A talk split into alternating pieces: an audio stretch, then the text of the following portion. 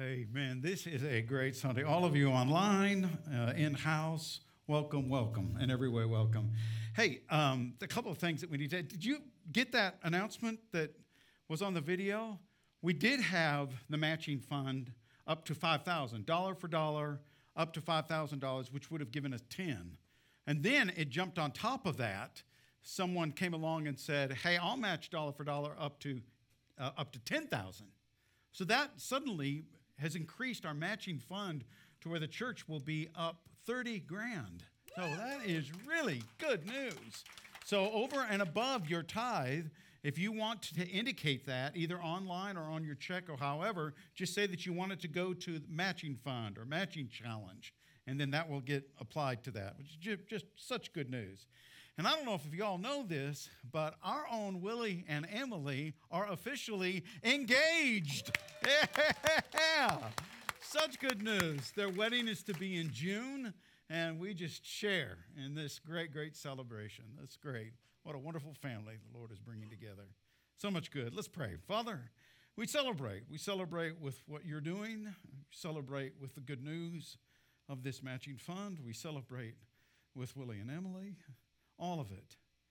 You are truly the great God, above all. And Father, I pray that during this time we would be listening to you. You would speak to me so I can hear you, and through me so they can hear you.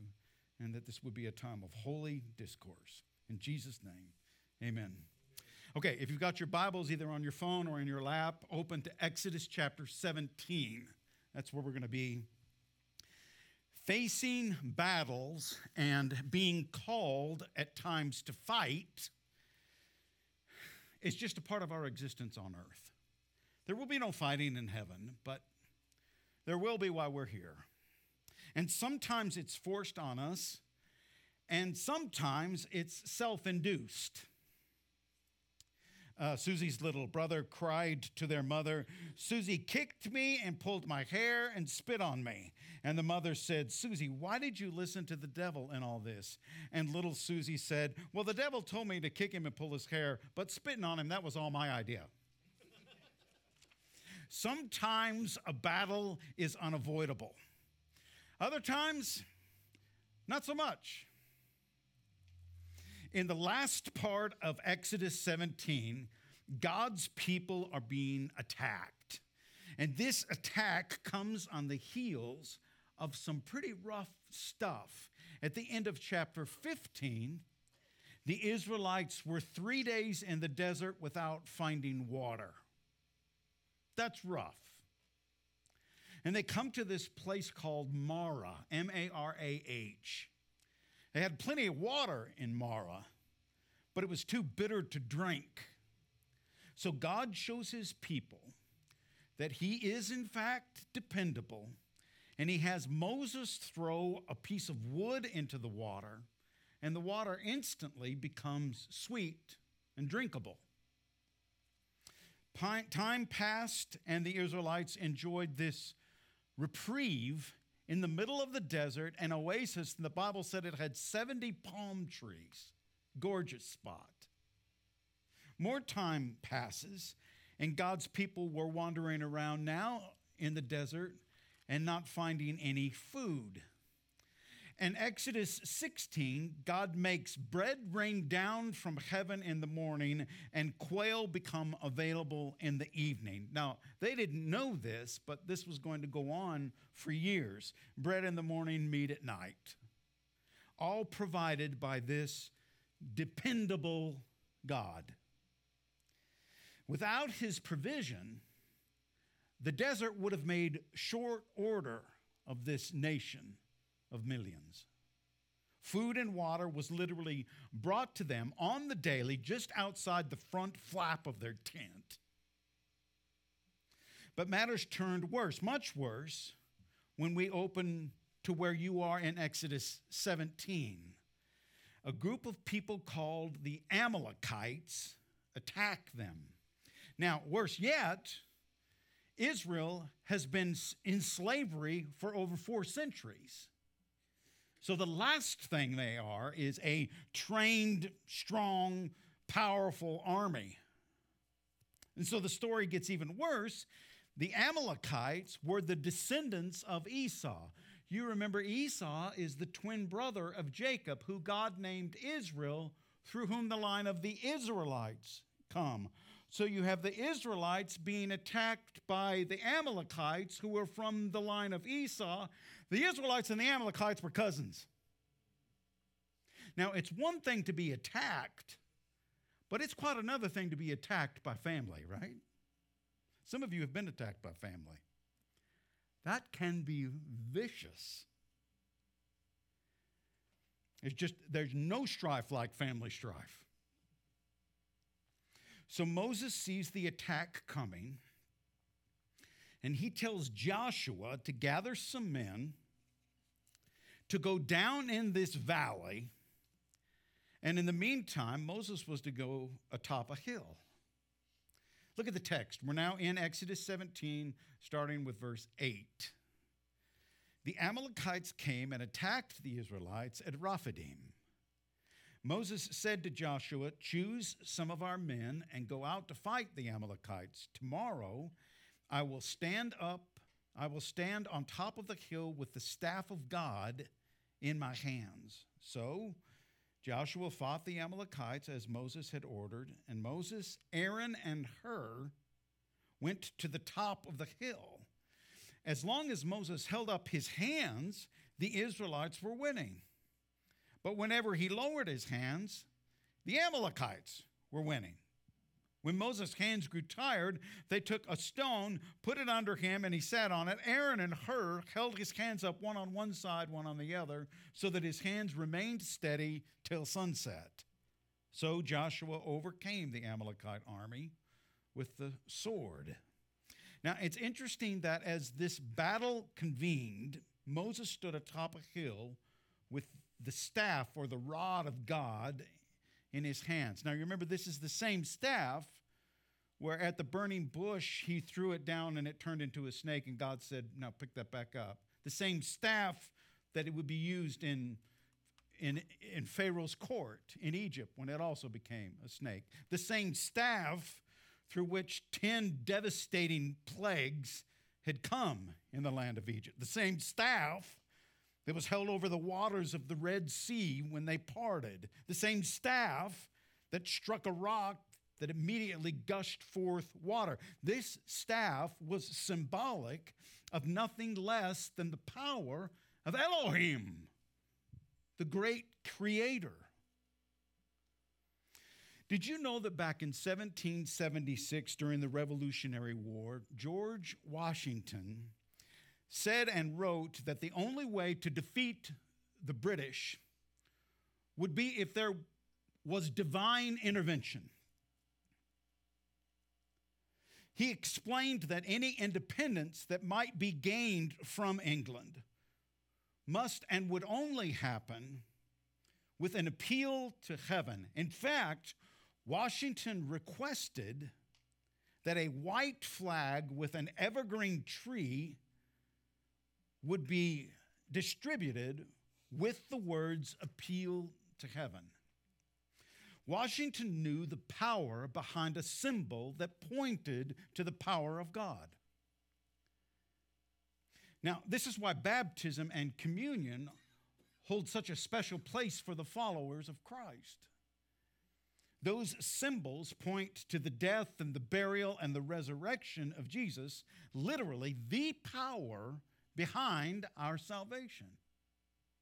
And did you notice that Moses held this staff of God up and over his head.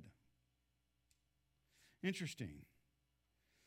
Paul told Timothy, who was helping to establish these young church plants, in his first letter to Timothy, in every place of worship, I want men to pray with holy hands lifted up to God. Emerson Fosdick would write, the best guarantee of a character that is not for sale is this battlefield of prayer where day by day the issue is settled that we shall live not as pleasing men, but God who proveth our hearts.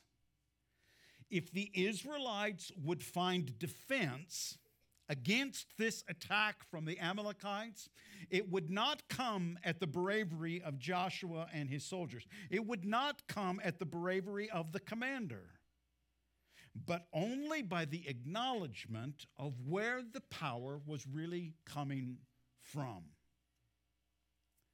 It's found where holy hands are lifted to God in prayer. In fact, you might say that the victory in that open battlefield was found in the proverbial privacy of the prayer closet. Spurgeon, you know Spurgeon. Spurgeon's going to say something cool on this. In his commentary, he said, We don't read about Joshua growing tired in the fighting, but that Moses grew tired in the holding up the staff and praying. Our enemy is most concerned with the praying, not the fighting. Our sinful nature, we love the attention from the audience while we're on the battlefield so they can see how strong we really are. But in the closet is where we tell God how weak we really are. And don't you find it interesting that Moses did not go up on that hill by himself? We were designed for community. Ah, I'm just going to do my business between the Lord and me. I, I, I don't need him. We need each other. That's why we have all these small groups. That's why we have all these Bible studies. This one meets this week and waits two weeks and then meets again. This one meets the first and the second Wednesday and the fourth Wednesday. This one meets on this Wednesday night and this one meets on the other Friday night. Is it a little confusing? Yeah, yeah. But your schedules are confusing for Pete's sake. So we're just trying to make it possible for you to find any kind of a port of entry where you can come in and, and find harbor and find fellowship. Life is too difficult to go alone. Burdens were meant to be shared. I'm telling you, once a week is good, but for me, it is not enough. I need more. I need more. All giftings are God given and God purposed. Sometimes we're called to fight, sometimes we're called to pray, sometimes we're called to be in support. God is always developing more and more of his giftings in all of us. Many giftings make light work. And when we all contribute, the work is more doable. But that doesn't mean it will be easy. Sometimes the battle will prolong. I wish I could say it's just going to last this long. The fighting, the praying, and the supporting can become wearisome. Really. And sometimes the enemy starts gaining advantages. Oh, that's just in your mind, Jim Bob, isn't it? No, I mean, sometimes the enemy gets the upper hand, sure enough. Sometimes there is this strong temptation to let go of hope and faith. And even that temptation seems sometimes to gain ground. But whatever happens, the promises of the Lord still stand. Great is your faithfulness. Your promise still stands. Look at these promises. This first one from Psalm 60. With God's help, we will fight like heroes, and He will trample down our every foe. Look at this promise from John. You see, every child of God overcomes the world, for our faith is the victorious power that triumphs over the world. And finally, from our great chapter in Romans 8. Yet, even in the midst of all these things, we triumph over them all, for God has made us to be more than conquerors, and his demonstrated love is our glorious victory over everything. Another interesting thing after the Amalekites are defeated, God says this Then the Lord said to Moses, Write this on a scroll as something to be remembered and make sure that Joshua hears it. Well, you know, he's down there doing the fighting and they busted it all day long down to sunset, finally overcame it. Might be tempted to think it, yeah, we did it. No, you make sure Joshua hears this. Look at verse, uh, that's, that was verse 14. It's almost as though he's saying, when the dust settles and the battle is won, God says, don't forget what happened here today. Well, I'm going to get to that verse in just a second. Take it back down because people are having a chance to jump ahead. You're not supposed to do that. What would it take for us to remember, remember our battles that He has won for us? God told Moses to write it down, make a permanent record to be read and reread and reread and reread, to always be remembered. I don't know, I'm just going to let that sit with you. What would it take for you to remember it? Uh, it seems like prayer journal would be a pretty good idea here. Okay, now we come to the end of the chapter, verse 15 and 16. So Moses built an altar and called it Yahweh Nisi. The Lord is my banner.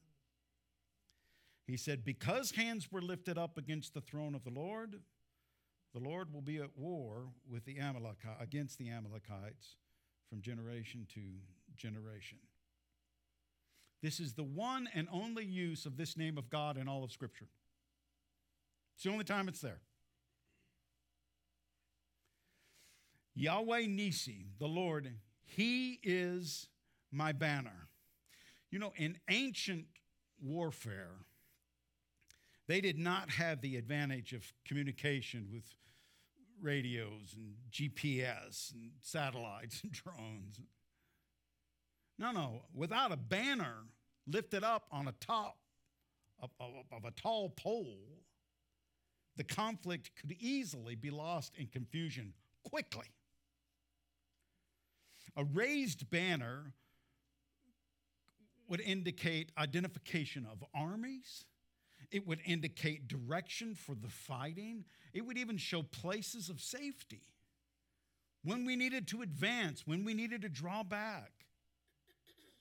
The raised banner was necessary for survival, let alone success. That day long ago, in the desert of the Sinai Peninsula, every person knew who was responsible for the Israelite victory. It was Yahweh Nisi, the Lord, He is my banner. Yahweh Nisi, the Lord, He is my victory. Now, I want you to think back through some of the truths that we've just kind of glanced over in this ancient historical moment. Number one, attacks will come. It's, it's because of sin, not necessarily because of yours and mine, although We've got a lot. So it's kind of hard not to say that we haven't had a hand in a lot of this stuff. Attacks will come, it's just part of the human condition. Number two, what's your staff? In other words, what's your go to when you're attacked? Where do you look to tap into the power of God? I'll tell you one thing for me it's these gatherings. I'm reminded I'm reminded again and again. Number three, hands up worship. Have you visited your prayer closet lately? Is worship your go to when you're attacked? Well, where, are you going? Oh, man, I got to go worship. Well, I thought you were having a hard time. Yeah, I am. That's why I've got to go worship. Number four, find assistance or if you see somebody that's needing it, offer it. Are you still trying to go it alone? You do realize that our isolation was never a part of the design. It's a good word for our marriages. We were made for fellowship, we were made for connection. Number five, battles can prolong. I hate telling you that, but that's just part of the condition. I know it's going to be a drop in the bucket when we get on the other side of eternity, but until then, we have absolutely no frame to, to process this in right now because of where we are. But battles will feel long. So, what are you more committed to? Staying the course or throwing in the towel? Number six, don't forget. Remember Remember, remember. Do you remember God's interventions regularly, or is your tendency to forget? What would it take for you to start remembering them more? And finally, number seven, build an altar. Well, do I, thought that was Old Testament. Do we do that today? Yeah, we, we still build altars. This, I think this is part of building an altar. I think every gathering around a Bible study is a time of building an altar. How do you celebrate your faith in God? How do you declare his values in the way that you live? All of that is altar building stuff. It's more of a spiritual thing, but you know, there wouldn't be anything wrong with doing a physical thing. We had a deal one time where we just gave everybody a rock, and the rock just symbolized that God has got us this far. We're going to trust in that. And a lot of people took those things and they put them on the mantle in their fireplace. Became a talking point. Is there something, some physical something that you can put somewhere around your house where people will go, What in the world is that? Well, it's just a reminder that He's got it. And He's got me this far. The fancy Old Testament word for that is Ebenezer. I've made it this far because of Him. That's what they would call it. Well, what's that? Oh, it's my Ebenezer. Eba, what? Well, it's something that helps me remember that I, He's got me here. Look, just like God leading the Israelites, his people, through the desert, through the wilderness, there's always a purpose in the desert. There's always a purpose in the wilderness. In those times of dryness when they were thirsty, it taught them about Yahweh the provider. In those times when they got hungry, the disappointment with no food, it taught them about, okay, Yahweh really is the only one who does satisfy. And those times when they were facing sure defeat, well, that just opened them up to the fact that Yahweh is the mighty conqueror. You see, whatever dryness or disappointment or defeat we face, God is simply reminding us that He is dependable. He can be counted on. Exactly what was said by Danielle right before we broke bread. Look again at these seven areas. Pop that slide back up there. Are there a couple of these that are maybe needing attention in your life right now? Let me give you half a minute and you just do some business with the Lord. You just talk to Him. Read through those things and talk to Him about it, even right now.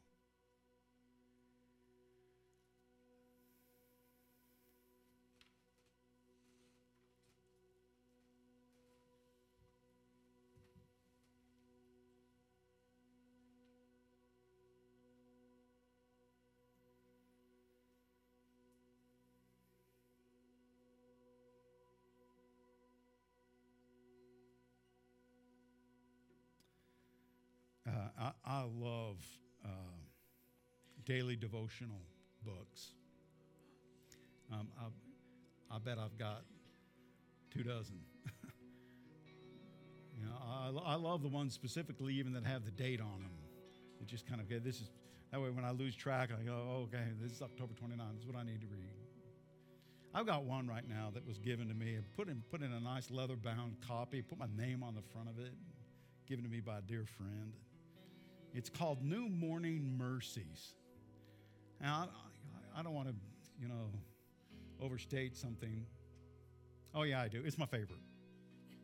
Of all that I've read, it's my favorite. A guy named Paul David Tripp, T R I P P, he wrote it.